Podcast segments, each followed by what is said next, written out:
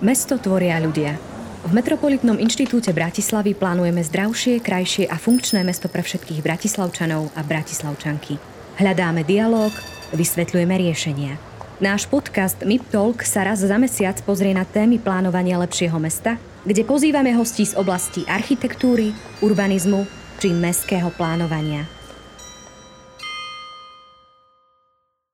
Milí priatelia, fanúšikovia mesta Bratislava a iných miest, vítame vás pri treťom vydaní MIP Talku, aj keď to možno ste už počuli v zvučke, ale sú to série diskusí a podcastov, ktoré by vám mali priniesť eh, nové pohľady na mestské plánovanie, architektúru, dizajn a nielen to, ale aj veci ako sociálne nerovnosti. A dnes je môjim milým poslaním privítať e, kolegu e, Samuela Achbergera, ktorý je práve z MIBu a budeme sa rozprávať o tom, ako pandémia ovplyvnila naše mesta. Samo, vítaj. A je pre mňa veľká čest tu takto mať, e, pretože teba možno ľudia poznajú na MIBE nie úplne vokálne, ale písomne. Ty si vlastne zodpovedný za tieto long ready, ktoré vydávame každý mesiac. Takže ak sledujete naše sociálne médiá, vidíte tam také skvelé články, veľmi komplikované a komplexné. Je to dielo predovšetkým e, sama. Samo vyštudoval urbanú geografiu alebo humanú geografiu v Oxforde a momentálne vlastne spolupracuješ na vytváraní rôznych manuálov pre verejný priestor, ale tvoj akože, scope je naozaj oveľa širší. A keď sme sa zamýšľali nad tým, ako poňať tento podcast e, o pandémii, tak sme si vlastne uvedomili, že o pandémii sa hovorí už hodne veľa a hodne dlho. Už je to tu vlastne rok, za chvíľu budeme oslavovať narodeniny v marci a do, odtedy sme vlastne prešli strašne veľkú ako keby cestu a tá sa týkala nielen akože, akože toho, že sme museli prispôsobiť naše osobné životy, ale aj naše pracovné životy, nielen v zmysle home office ale aj my ako architekti a plánovači sme sa začali zaoberať novými témami. A keď sa tak revidujeme, možno čitatelia alebo ľudia, ktorí sledujú svetové médiá, tak zaznamenali už veľa v podstate článkov na to, ako sa zmenila potreba, ja neviem, po verejnom priestore alebo architektúre, ale ja by som nezačala s týmto. Proste samo tvojou domenou sú vlastne ľudia. Čiže začníme ľuďmi, začníme tým, koho pandémia najviac ovplyvnila, a potom to skúsime preniesť na architektúru, prípadne politiky a ako vlastne sa zmenil náš svet. Čiže na začiatok uh, bola by to taká veľmi jednoduchá otázka Koho pandémia zasiahla najviac? Ahoj Milota, tiež sa teším, že môže byť v tomto podcaste a rovno sa to vehnem na tvoju otázku. Um, táto pandémia najviac zasiahla um, skupiny obyvateľstva, ktoré už dlhodobo trpia z nejakých štruktúrálnych problémov v meste. Um, a za tých vlastne, posledný rok vlastne vidíme tak tie najviac viditeľné zmeny vo svete um, týkajúce sa vecí ako rozširovanie cyklistických ciest, a chodníkov, uzatváranie miest alebo centier miest a auta. Avšak tie dlhodobé problémy, ktoré vychádzajú z nejakých uh, štúdií ekonomickej geografie, um, zostávajú do veľkej miery neadresované.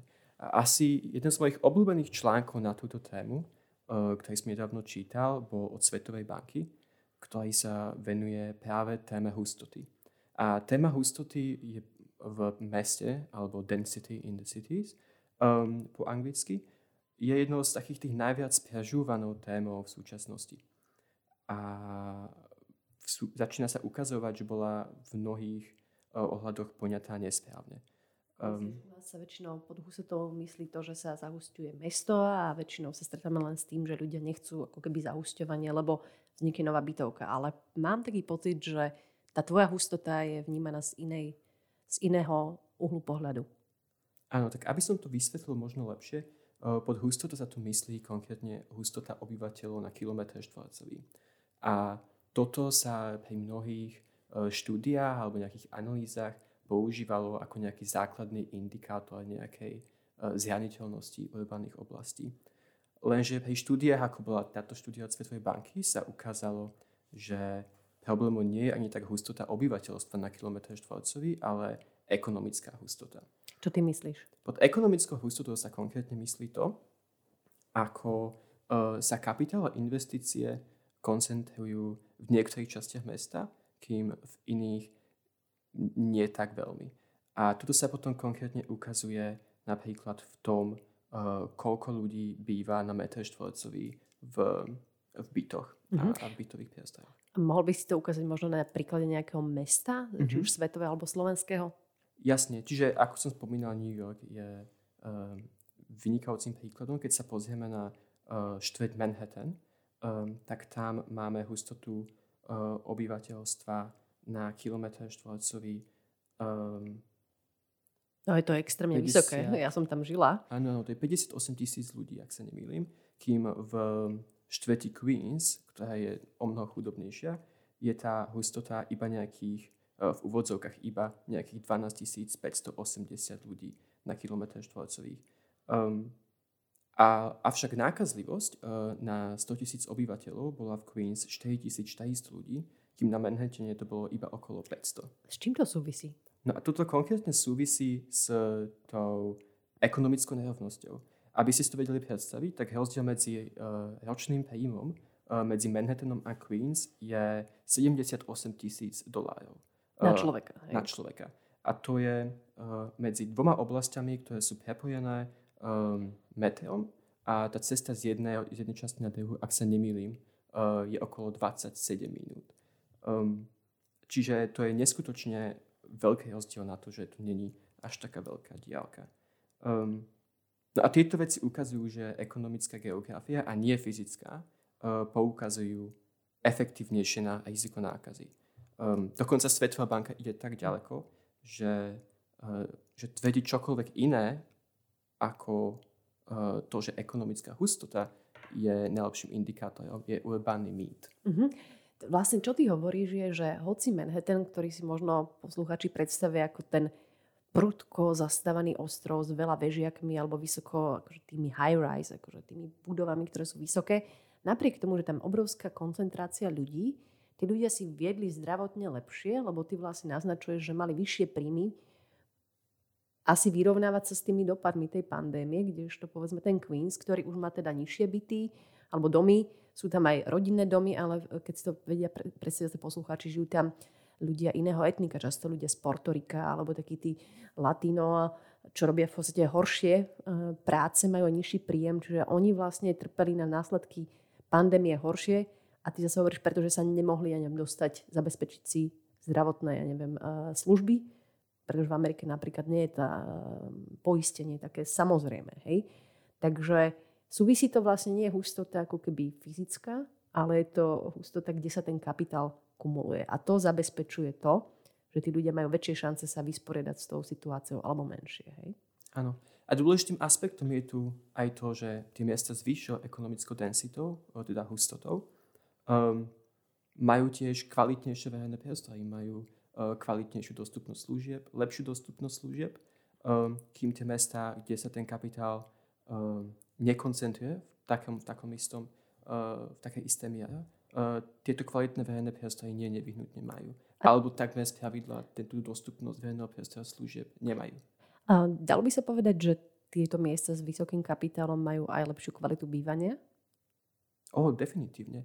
Tam je veľmi dôležitým ukazovateľom aj to, že miesta ako je Manhattan je na plochu tých bytov, na tú plochu podlaží uh, o mnoho nižšie uh, číslo obyvateľov, Mhm. kým v Queens um, alebo v týchto menej ekonomicky hustých uh, oblastiach uh, je väčšia tendencia pre niekoľkogeneračné rodiny alebo pre veľa ľudí, väčšej skupiny ľudí Žiť spolu. spolu. Hej. Dobre, tak teraz sme si uviedli taký americký príklad takého, že, že ťažkého kapitalizmu, kde zase pre vysvetlenie, kto ne, nežil povedzme v Amerike, tak e, idete sa objednať na, na test, povedzme len krvný a zaplatíte 200 dolárov, lebo nemáte zrovna to poistenie. Takže tam vyrovnať sa s nejakými uh, dopadmi pandémie, že ste chorí, je extrémne náročné. Čiže skôr ostávate doma a dúfate, že nezomriete. Tak by som povedal, že to je ten najhorší model. Ale skúsme nájsť možno nejaký európsky príklad, alebo možno, že dá sa tento, táto teória tej ekonomickej hustoty a lepšie alebo horšie šance použiť na Slovensko? Vieme nájsť nejaký príklad? Samozrejme, Slovensko má dlhodobé a veľmi hlboko zakorenené problémy so segregáciou uh, etnických menšín. Um, vynikajúcim príkladom je práve mesto Košice, ktoré má najväčšie geto v Európe. To je Mhm. uh, sídlisko Luník 9. Um, a tam môžeme vidieť podobné, alebo veľmi podobné nejaké vzorce v tom, ako to, ako to funguje.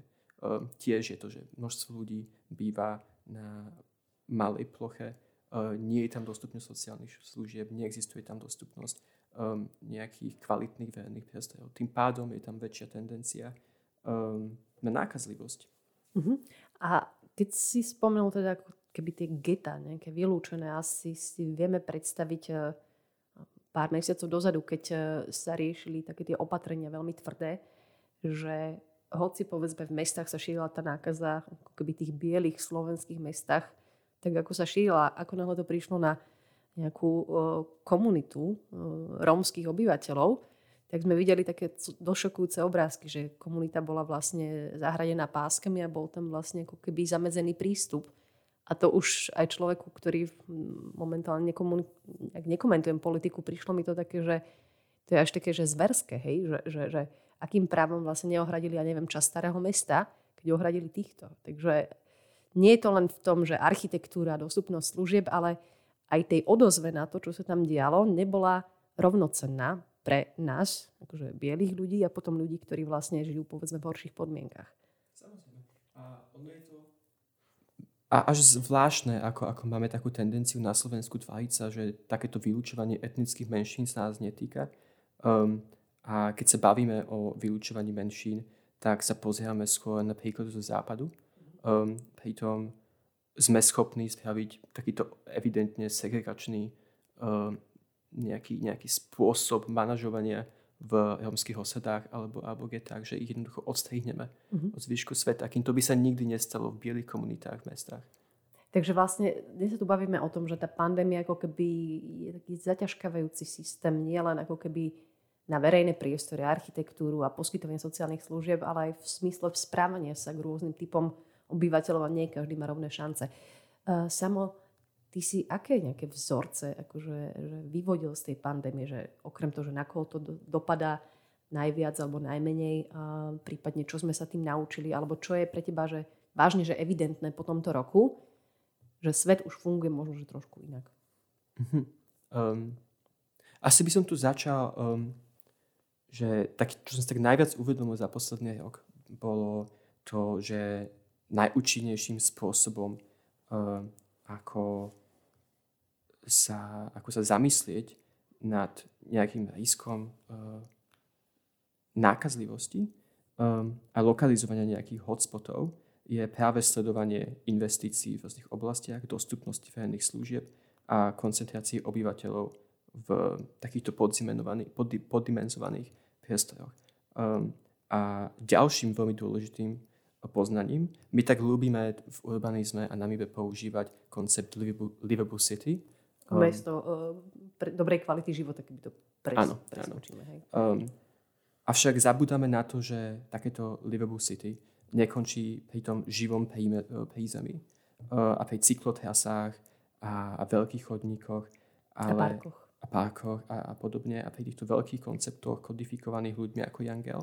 Ale pre vytvorenie naozaj kvalitného uh, livable mesta um, musíme sa zamýšľať nad tým, ako vieme poskytnúť dostatočnú podlažnú plochu eh, v jednotlivých budovách eh, obytných a v kombinácii s dostatkom daných verejných priestorov a dostupnosti služieb a infraštruktúry.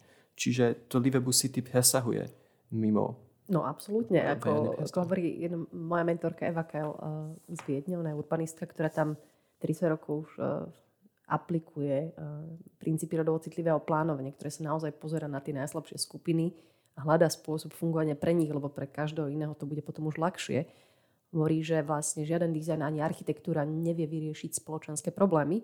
Môže ho zmierniť, ako ty hovoríš, že môžeme pridať cyklotrasy a parky a vyššiu podlažnosť, ale pokiaľ si ľudia nevedia dovoliť povedzme bývanie alebo tie služby, tak uh, to úplne nezvrátime iba tou architektúrou. Ale spomenul si niečo uh, ako keby dostupnosť služieb a keď si hovoril o tej ekonomickej hustote, ja to tak premostím, lebo čo bolo pre mňa zaujímavé tento rok je, že som sa naučila eh, žiť s minimum. Hej? A teraz minimum služieb, že napríklad, že kina nefungujú, hej, divadla nefungujú, postupne si človek zvykne, že už ani tie bary nefungujú, reštaurácie, že už vlastne ideme úplne s minimum len nejakých proste, že potraviny, hej, tak chodím proste do potravín. To je akože asi to najviac a cez okienko dostanem kávu. Ale keď prechádzam ulicami, ako je napríklad Krížna, ktorá má fantastický parter takých tých malých obchodíkov, tam ešte nájdete proste čínsky obchod, alebo obchod pre moletky, alebo ja neviem, proste také tie staré veci, tak tie sú zatvorené a ja proste rozmýšľam, že ako to dlho títo ľudia vlastne že, akože udržia. Tu sa vlastne chcem ako zamysleť nad tým, že, že ani na tie obchody to nedopadlo, tá pandémia, spravodlivo alebo rovnomerne. Nedávno som práve počúvala taký podcast, ktorý sa zamýšľal nad tým, že prečo vlastne, že kto touto pandémiou vlastne naberá ekonomicky. A v podstate taký krátky sumár bol ten, ktorý bol pripravený na online služby, objednávky, takeaways a tak ďalej, sa má lepšie, ale nie ten, ktorý to ako keby predáva, ten malý obchod. Teraz si predstavte, že predávate nejaký, nejaký obed, ale príde vám to zobrať Volt, tomu zaplatíte nejaké provízie, musíte zaplatiť terminálu provízie za to, že bude transakcia a zrazu vám ten produkt, ktorý ste predávali za pár eur, skrúhne o pomerne veľkú čiastku. Čiže kto na tom zarába sú tí tzv. gatekeepers, to sú tie korporácie, banky, ktoré vlastne kontrolujú tieto transakcie, ale to sú tí veľkí hráči, ktorí sú častokrát že medzinárodní. Takisto vlastne veľa ľudí začína kupovať online. Takže tam firmy ako Amazon alebo takéto eBay totálne valcujú trh, lebo vlastne tie malé obchody nemajú častokrát svoje e-shopy. A tretí akože moment tam bol spomenutý, že aj tie opatrenia, keď sa zavádzali, tak boli nerovnomerne uložené, že, že tie malé prevádzky, a teraz chcem sa pozrieť, že, že čo tá malá prevádzka znamená pre to Livable City, boli zatvorené oveľa skôr ako také shopping mally, hej? že tie boli medzi poslednými. Tak samo, keď sa na to pozrieme, že tí najmenší, ktorí mali ten bookshop alebo ten čínsky obchod, vlastne z toho nevyviazli úplne, že najlepšie, ale čo také zatvorenie takéhoto parterového pochodu, povedzme na takej krížnej alebo niekde inde, znamená pre to susedstvo? Mhm. Ja by som napríklad asi začal um, svoj, svoj vyjadrenie tejto téme tým, že um, je dôležité si uvedomiť, že podľa štatistík Eurostatu až 56% ľudí na Slovensku je zamestnaných v malých podnikoch. A 90% ľudí pracuje v podnikoch, um, kde je zamestnaných pod 30 ľudí alebo 30 ľudí. No napriek tomu, ako spomínaš, autority um, komplexne nezareagovali uh, tak, aby adresovali tú neistotu. A práve neistota je veľmi dôležitým aspektom pre každého biznismena, či už je to malý podnikateľ alebo stredný podnikateľ, lebo na základe neistoty, ktorú každý vníma individuálne inak, čo je zase štúdia od uh, Akadémie vied Spojených štátoch, um, fakt je taký, že odlišný um, individuálni podnikatelia majú um, odlišné názory na to, či sa im oplatí alebo neoplatí zatvoriť počas pandémie, či um, sú ochotní ísť do straty a skúsiť to prečkať alebo nie, lebo to sú ich individuálne peniaze, ktoré majú ako, ako súkromné osoby.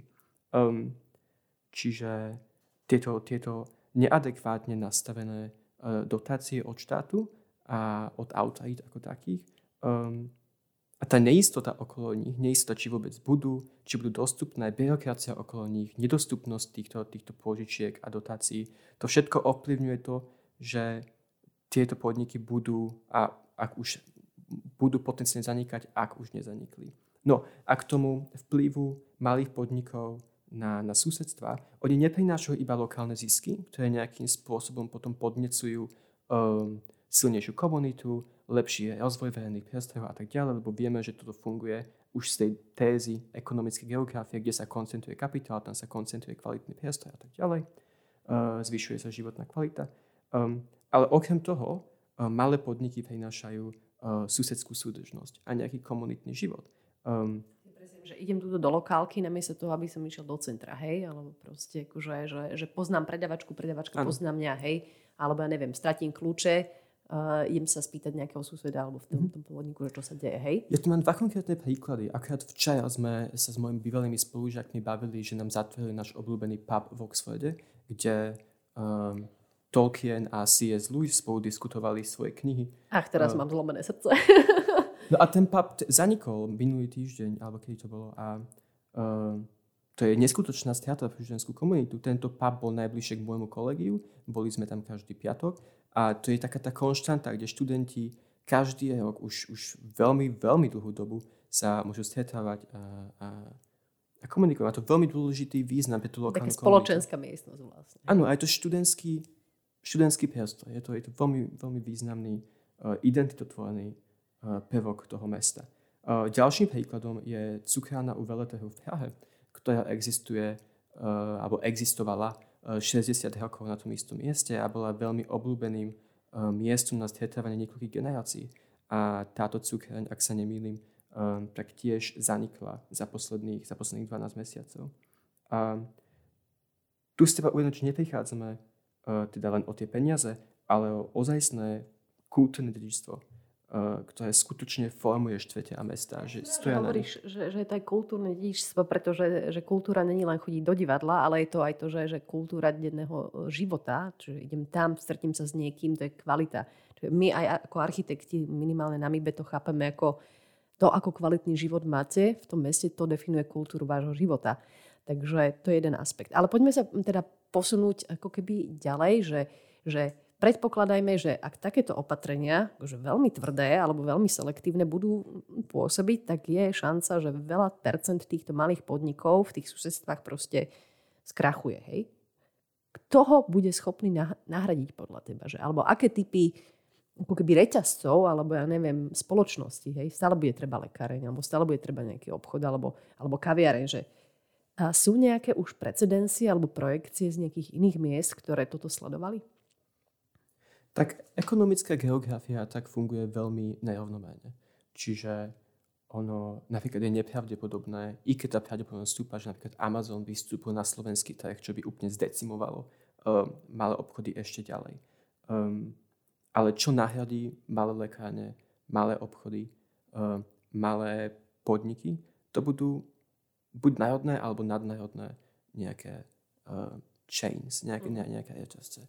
A to ultimátne pomôže k tomu, že nám zanikne tá unikátnosť tých individuálnych susedstiev. Asi nie len to, akože teraz e, neviem, či vlastne tu môžeme spomínať uh, značky, ale keď sa prejdete vlastne starým mestom na mieste ako Eh, pôvodnej lekárne máme Starbucks, čiže keď zase pôjdeme do Starbucksu, to není akože otázka chuti, ale viem, že keď zaplatím tých 5 eur Starbucksu, tak tie putujú mimo Slovenska, lebo tá spoločnosť má headquarters niekde inde. Keby to bol proste nejaká lokálka, tak viem, že tie peniaze ostanú ako keby na Slovensku. Čiže naozaj zrazu uh, možno, že táto pandémia spôsobí voľnú pôdu pre tých, ktorí majú viac kapitálu. Následne tam tá reťaz, ten kapitál zase pôjde mimo mimo toho a je to, je to veľmi územia. Smutné. Je to, je to veľmi smutné, lebo um, takto my, my neustále v, na, na inštitúte a, a v tejto disciplíne, aké sa venujeme, hovoríme o tom, ako, um, ako sa musíme venovať komunite a, a susedstvám a oživovaniu verejného priestoru. Um, avšak momentálne neexistuje pomoc tým podnikom a tým, tým aspektom toho, toho živého prízemia, mm-hmm. um, ktoré sú podmienkou na to, aby verejný uh, priestor fungoval. A tá strata atmosféry, ktorá je, že atmosféru je nemožné definovať. Mm-hmm. Každá štveť, každé, každé námestie má vlastnú atmosféru. A tá atmosféra je formovaná práve uh, podnikmi a práve um, tými, tými miestami, ktoré tam už, už dlhodobo fungovali, alebo sú nové, ale majú nejakú svoju vlastnú špecifickú uh, kvalitu, mm-hmm. ktorá priťahuje uh, rôzne typy ľudí. A, takto, a asi nechceme, aby komunity uh, po pandémii existovali um, len ako nejaký koncept trendy mileniálov alebo ekomatky, ale chceme, aby v každej štvrti um, existovali lokálne krečmy, aby existovali lokálne pekárstva. Um, lebo susedská, susedská nejaká komunita sa udržuje iba z dola iba tam, kde sa dokáže koncentrovať. A to predpokladá istú rôznorodosť a dostupnosť. Áno, avšak keď je znemožnené, aby takéto podniky fungovali, aby sa, aby sa udržali, pri, živote, udržali pri živote, tak táto, táto komunita bude zanikať. Uh-huh. A ešte k tomuto dodám, že, že veľmi zaujímavý prístup um, vznikol ešte pred pandémiou, ešte pomerne dávno, um, či už je to v Sietle, v Sietli, v Barcelone či v Londýne, kde tradičné podniky, ktoré boli definované ako podniky, čo podporujú nejakú lokálnu sredožnosť, e, občianskú vybavenosť a majú nejaký dlhodobý kontext tom mieste, dostávajú finančnú alebo nejakú komunitnú podporu. A vďaka tomu to si veľmi dobre pamätám, keď som prvýkrát bol v Londýne pred mnohými rokmi.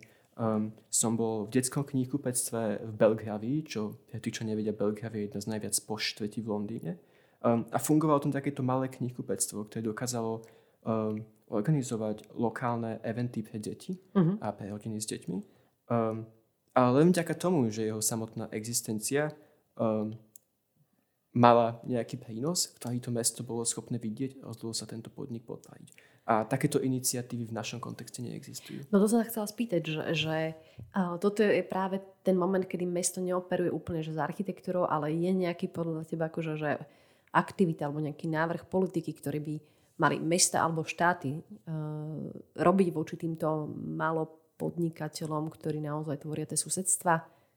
Hovoríš jedno, že, že kompenzácia tých kľúčových proste, akože tých uh, legend tých susedstiev, hej, že keď je niečo tá lokálka.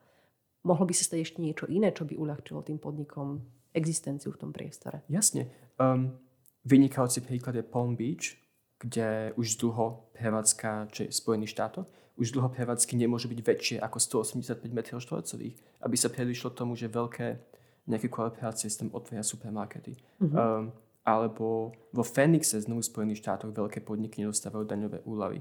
Um, minimálne nie také ako malé a stredné podniky. Mm-hmm.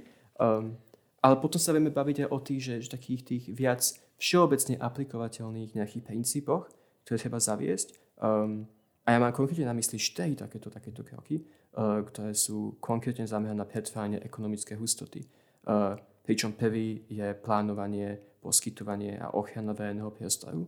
Um, Napríklad aj to, že by sa malo lepšie pracovať na distribúcii verejných priestorov, nie iba v centrálnych, ale v subcentrálnych oblastiach uh, miest. Ďalším krokom je zmena regulácií a poskytovanie viac um, toho, toho um, tej, tej, tej plochy poschodí um, bytov cez regulácie. Napríklad máme veľmi prísne regulácie výškových budov, čo nie je nevyhnutne zlé, ale treba sa zamyslieť nad spôsobom lepšieho zónovania, napríklad rozdeľovania mesta do menších zón um, s odlišne definovanými hustotami a odlišne definovanými um, reguláciami na, na výšku budov, na množstvo poschodí, ktoré sú povolené v, uh, v rezidenčných budovách. Um, ďalším krokom je potom tiež posilnenie lokálnej správy a komunít, um, zlepšovanie sociálnych podmienok, uh, čo v sebe má veci ako uh, poskytovanie pitnej vody ľuďom bez domova alebo vytváranie lepšej, lepšej uh, infraštruktúry verejných toaliet, ktorá absolútne, takmer absolútne pardon, absentuje v Bratislave. Um, potom sú tu veci Bratislava momentálne vynikajúci program alebo sympatický program tej pandemickej dedinky, ktorá nejakým spôsobom ide týmto, týmto smerom je pomáhať mestečko, hej? Áno, áno. Okay. Ďakujem. A posledný krokom je samozrejme uh, čistý vzduch lebo téma pandémie ultimátne sa stretá s témou. Áno, pardon. Um, poviem to inak. um, téma klimatickej zmeny sa musí stať tým štvrtým bodom um, v spôsobe, akým plánujeme mesta. Mesta by si mali uvedomovať hodnotu čistého vzduchu. Uh, keď budú rozvať ekonomiku, mali by sa zamyslieť nad tým, ako je čistý vzduch kvalitné životné prostredie dôležité pre udržiavanie zdravia. Lebo vonkoncom vieme, že napríklad v Taliansku um, tá pandémia mala taký dopad najťažší, aký mala práve v oblastiach s najväčším znečistením vzduchu. Mm. Ak sme predísť takýmto pandémiám v budúcnosti, tak musíme sa zamýšľ- zamyslieť nad skutočnými krokmi k zlepšeniu životného prostredia. Je to tak, akože a teraz nielen, že tvoj anekdota, len si predstavte, že musíte kráčať akože po takom trnavskom myte v 40 stupňových horúčku akože že tých teplotách a, a proste musíte mať rúško uprostred akože leta, lebo je proste stále tá pandémia v kombinácii vlastne s tým všetkým nečistým. Ale to je len jedna vec. Dobre, poďme to posunúť zase k tomu, čím sa akože zaoberáme na našej dennej báze. Ty si spomenul, že aj vytváranie tej uh, distribúcie, že, že verejných priestorov je extrémne dôležité. Ak by ste to možno ako posluchači nezachytili, že nie len v centre, akože staré mesto v Bratislave je vlastne veľmi dobré. Tu sú ľudia pomerne zárobkovo viac v pohode ako vo všetkých iných mestských častiach. Čiže keď sa opravuje niečo v starom meste, tak to zase slúži ľuďom, ktorí si to ako keby vedia dovoliť. Ale ty si hovoril, že treba vytvárať subcentra alebo robiť aj kvalitné verejné priestory aj v iných častiach. Čo má niekedy zasled aj to, že keď niekde spravíte, že kvalitný verejný priestor, tak častokrát sa tam proste objavia nové skupiny ľudí, hej, že, ktoré tam proste prídu korzovať. Ďalší nálad je tam proste nejaké pojazdné kafe. Niekedy to proste vústi to, že tá lokalita začne byť atraktívna aj pre nejaké podniky, ktoré sa tam snažia vlastne spraviť ten svoj biznis a už hovoríme o tej lokálnej ekonomike. Čiže aj ten verejný priestor môže ťahať so sebou niečo. Keby ste to chceli predstaviť ešte lepšie, keď vidíte momentálne uh, do ja neviem, Rače, tam je teda jeden z tých našich projektov, tá horáreňa včelia Lúka, tak je tam také malé bistro, ktoré vlastne stále môže predávať niečo cez okienko. A to sa má vlastne ekonomicky veľmi dobre, lebo je vlastne v tej prímeskej zóne tých lesov, je tam povolené vchodiť, vlastne nemá konkurenciu a ten biznis tam ide. Takže že ten verejný priestor vie pritiahnuť aj ekonomickú nejakú silu, akože s tou službou, ale aj klientelov. Ale možno sa poďme pozrieť na to, že, že čo mi robí také, že uľahčuje povedzme, život Bratislavčanom a z hľadiska verejného priestoru alebo práve tej lokálnej ekonomiky po všetkých týchto opatreniach. Mm-hmm. Čo si veľmi vážim na MIBE, a to bolo už, už pred pandémiou, bolo to, že začína si po veľmi dlhej dobe uh, niekto v tomto meste uvedomovať tú dôležitosť posúvania sa mimo centra mesta. A počas pandémie to ukázalo ako absolútne kritické, lebo keď sa všetok kultúrny život, všetok, všetok spoločenský život koncentruje iba v centre mesta, tým pádom tu je najväčšia koncentrácia ľudí na najmenšej ploche, tým pádom sa vyhusíš a rýchlejšie. A práve projekty MIBU ako, um, je práve projekty okolo, ako sú projekty okolo peknej cesty, lebo tam nie je iba jeden, alebo napríklad aj Malý Slavín. Tieto projekty um, posúvajú uh, kvalitné verejné priestory mimo. Aj ten radius. Čiže ľudia môžu za, zakúsiť ako keby ten priestor niekde inde, nielen v centre, ano. na nábreží. Čiže napríklad pekná cesta, alebo okolie peknej cesty, teda zažíva niekoľko projektov. Tie, čo si vymenovala, potom tam vzniká projekt muničných skladov a v súčasnosti v takých skorších stádi- štádiách sa venujeme aj s dvoma kolegami projektu obnovy mestských viníc a, a prenajmu mestských viníc, čoho súčasťou je vlastne vytvorenie jedného veľkého okruhu, mm-hmm ktorý sa napája na peknú cestu, zachádza do viníc a až do lesov. Um, to je taká vína stezka, hej? Taká vína stezka prepojená s kvalitným verejným priestorom, ktorý tam plánujeme, s nejakými prvkami architektúry, uh, ktorá je natiahnutá na veľmi veľkú plochu. Tým pádom poskytuje dostatočne veľký priestor pre pomerne veľké množstvo ľudí sa rozptýliť mm-hmm. v tomto priestore. Malý Slavin je ďalšou ukážkou, ktoré už, už v minulosti bolo, bolo veľmi populárnym miestom a teraz tam nový projekt takého, takého altánku, ktorý je veľmi architektonicky zaujímavý. Um, ale tiež de facto, de facto skvalitňuje ten verejný priestor s účelom pritiahnuť aj ľudí do toho unikátneho prostredia Malý Karpat. A ako vlastne my píšeme na MIBE v, v manifeste verejných priestorov, um, tak práve tento potenciál Malý Karpat a vinohradnických oblastí je neskutočne nevyužitý taký kontext, aký má Bratislava vo vzťahu k lesom, um, má absolútne minimum miest vo svete. Je to najväčší rozvojový potenciál tohto mesta. Uh, čo ako... Je to tak, akože, ako hovoril uh, riaditeľ mestských lesov uh, Maťo Dobšovič, že ja milujem španielské víno, ale není šanca, že by ste sa Barcelone dostali len tak do vinohradu, proste niekde za mestom, čo my takú šancu máme. A toto je jeden z projektov, ktorý tomu môže pomôcť. No, ale poďme akože už nakoniec, aby sme sa tu len takto neseba chválili, lebo je množstvo aj iných miest, aj iných ľudí, ktorí si uvedomujú ako keby dôležitosť verejných priestorov, lebo teraz vlastne nikde inde nemôžeme ísť v skutočnosti.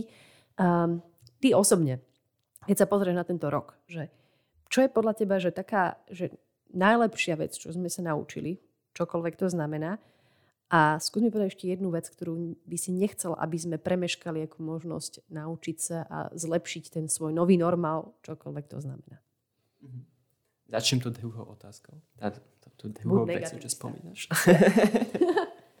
um, čo by som nechcel, aby sa zopakovalo, mm-hmm. a aby sa stalo, bolo, aby sme začali postpandemickú obnovu bez klimatickej zmeny ako prioritou v našej mysli. Keďže vidíme, že tie témy pandémie, um, ekonomickej nejakej krízy a, alebo nerovnosti a otázky klimatickej zmeny sú takto úzko prepojené a tie riešenia pre tieto témy sú, mnohé zdieľajú a dokážu sa adresovať v rámci jedných uh, a, tých istých uh, riešení. tak veľmi by som bol smutný, keby som to potenciálne využije a vrátili by sme sa do normálu. A to prvou otázkou bolo, že či... Čo bolo také pozitívne zistenie pre teba tento rok? Pozitívne zistenie pre mňa bolo to, že um, keď sa všetci akademici a odborníci sveta spoja, tak vieme vo veľmi rýchlom čase uh, prejsť s veľmi kvalitným a dostupným výskumom. Vieme to dobre komunikovať, vieme uh, zatlačiť na autority k tomu a na naše systémy k tomu, aby to fungovalo. Vakcína je skvelým príkladom. Mm-hmm. Um, uh, mám niekoľko spolužiakov, čo sa venovali vývoju vakcíny počas ich doktorantov a to oddanie a tá, a tá, a tá, tá silná vôľa niečo zmeniť uh, a pomôcť k vývoju tejto vakcíny je veľmi inšpirujúce. Že v časoch kríz sa aktivujú hodnoty ľudí um, bezprecedentných leveloch. Tak dúfam, že to budú tie najlepšie, lebo, lebo mám pocit, že zrovna na Slovensku nie je ako keby kritické myslenie veľmi populárne a potrebujeme, aby aj vláda samozrejme a ten štát uh, rešpektoval odborníkov, aby sme na konci vlastne neboli v tom, čo sme dneska hovorili, že v tom režime, uh, teraz moje pozorovanie možno nakoniec, že že veľa z týchto ekonomických strát alebo tých spoločenských strát, lebo ono je to skutočne o tom, že ľudia e, strácajú svoje zárobky alebo proste nemajú rezervy, z toho vyplýva stres, nepohoda, rozvody, proste násilie a tak ďalej. Aby si vlastne, akože, že za ten rok my sme sa už naučili hodne o tom víruse.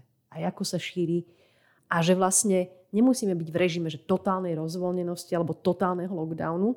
Ako keby sme už vedeli možno nájsť ten, taký ten middle ground, takéto stredné opatrenia, pokiaľ sú otvorené potraviny, tak prečo nemôžu byť otvorené predanie domácich potrieb hneď vedľa? Že ak, ako je to iné pre ten vírus, hej? Ale pritom jeden je vlastne viac uh, ako keby uh, ako chránený a druhý vlastne musí strácať. Hej? Že, že takéto riešenia extrémne nám nepomáhajú a bolo by fajn, keby máme dáta alebo minimálne nejaký zdravý rozum, aby sme nešli z extrému do extrému, lebo tie mesiace, ktoré na nás idú, sú vlastne extrémne zásadné a ľudia sú ako keby na konci so svojimi mentálnymi aj finančnými kapacitami. Takže ja dúfam, že budeme vedieť byť obratnejší v tom, ako nachádzať s týmto vírusom, lebo už ho poznáme vlastne dostatočne dlho. Ja za moje dnešné rozprávanie o pandémii ďakujem teda nášmu kolegovi, humanému geografovi Samovi Achbergerovi. Ďakujem. Určite ho sledujte a bude písať ďalej a snad sa tu zase stretneme ďalej. A ja chcem len pripomenúť, že tento podcast si môžete vypočuť na už sme sa dostali na podcastové služby aj vďaka našej kolegyni Zuzke Dzurzikovej a Marcele Glevickej, ktoré vždy toto všetko dajú dokopy, takže vďaka vám. Na Apple podcastoch, takisto sme na Podbean službách a tá sa delí na rôzne e, podcastové služby. Tam budeme a predpokladám v rozmedzi niekoľkých týždňov sa stretneme pri ďalšej téme nášho MIPTolku. Ďakujeme za počúvanie a prajeme príjemný deň.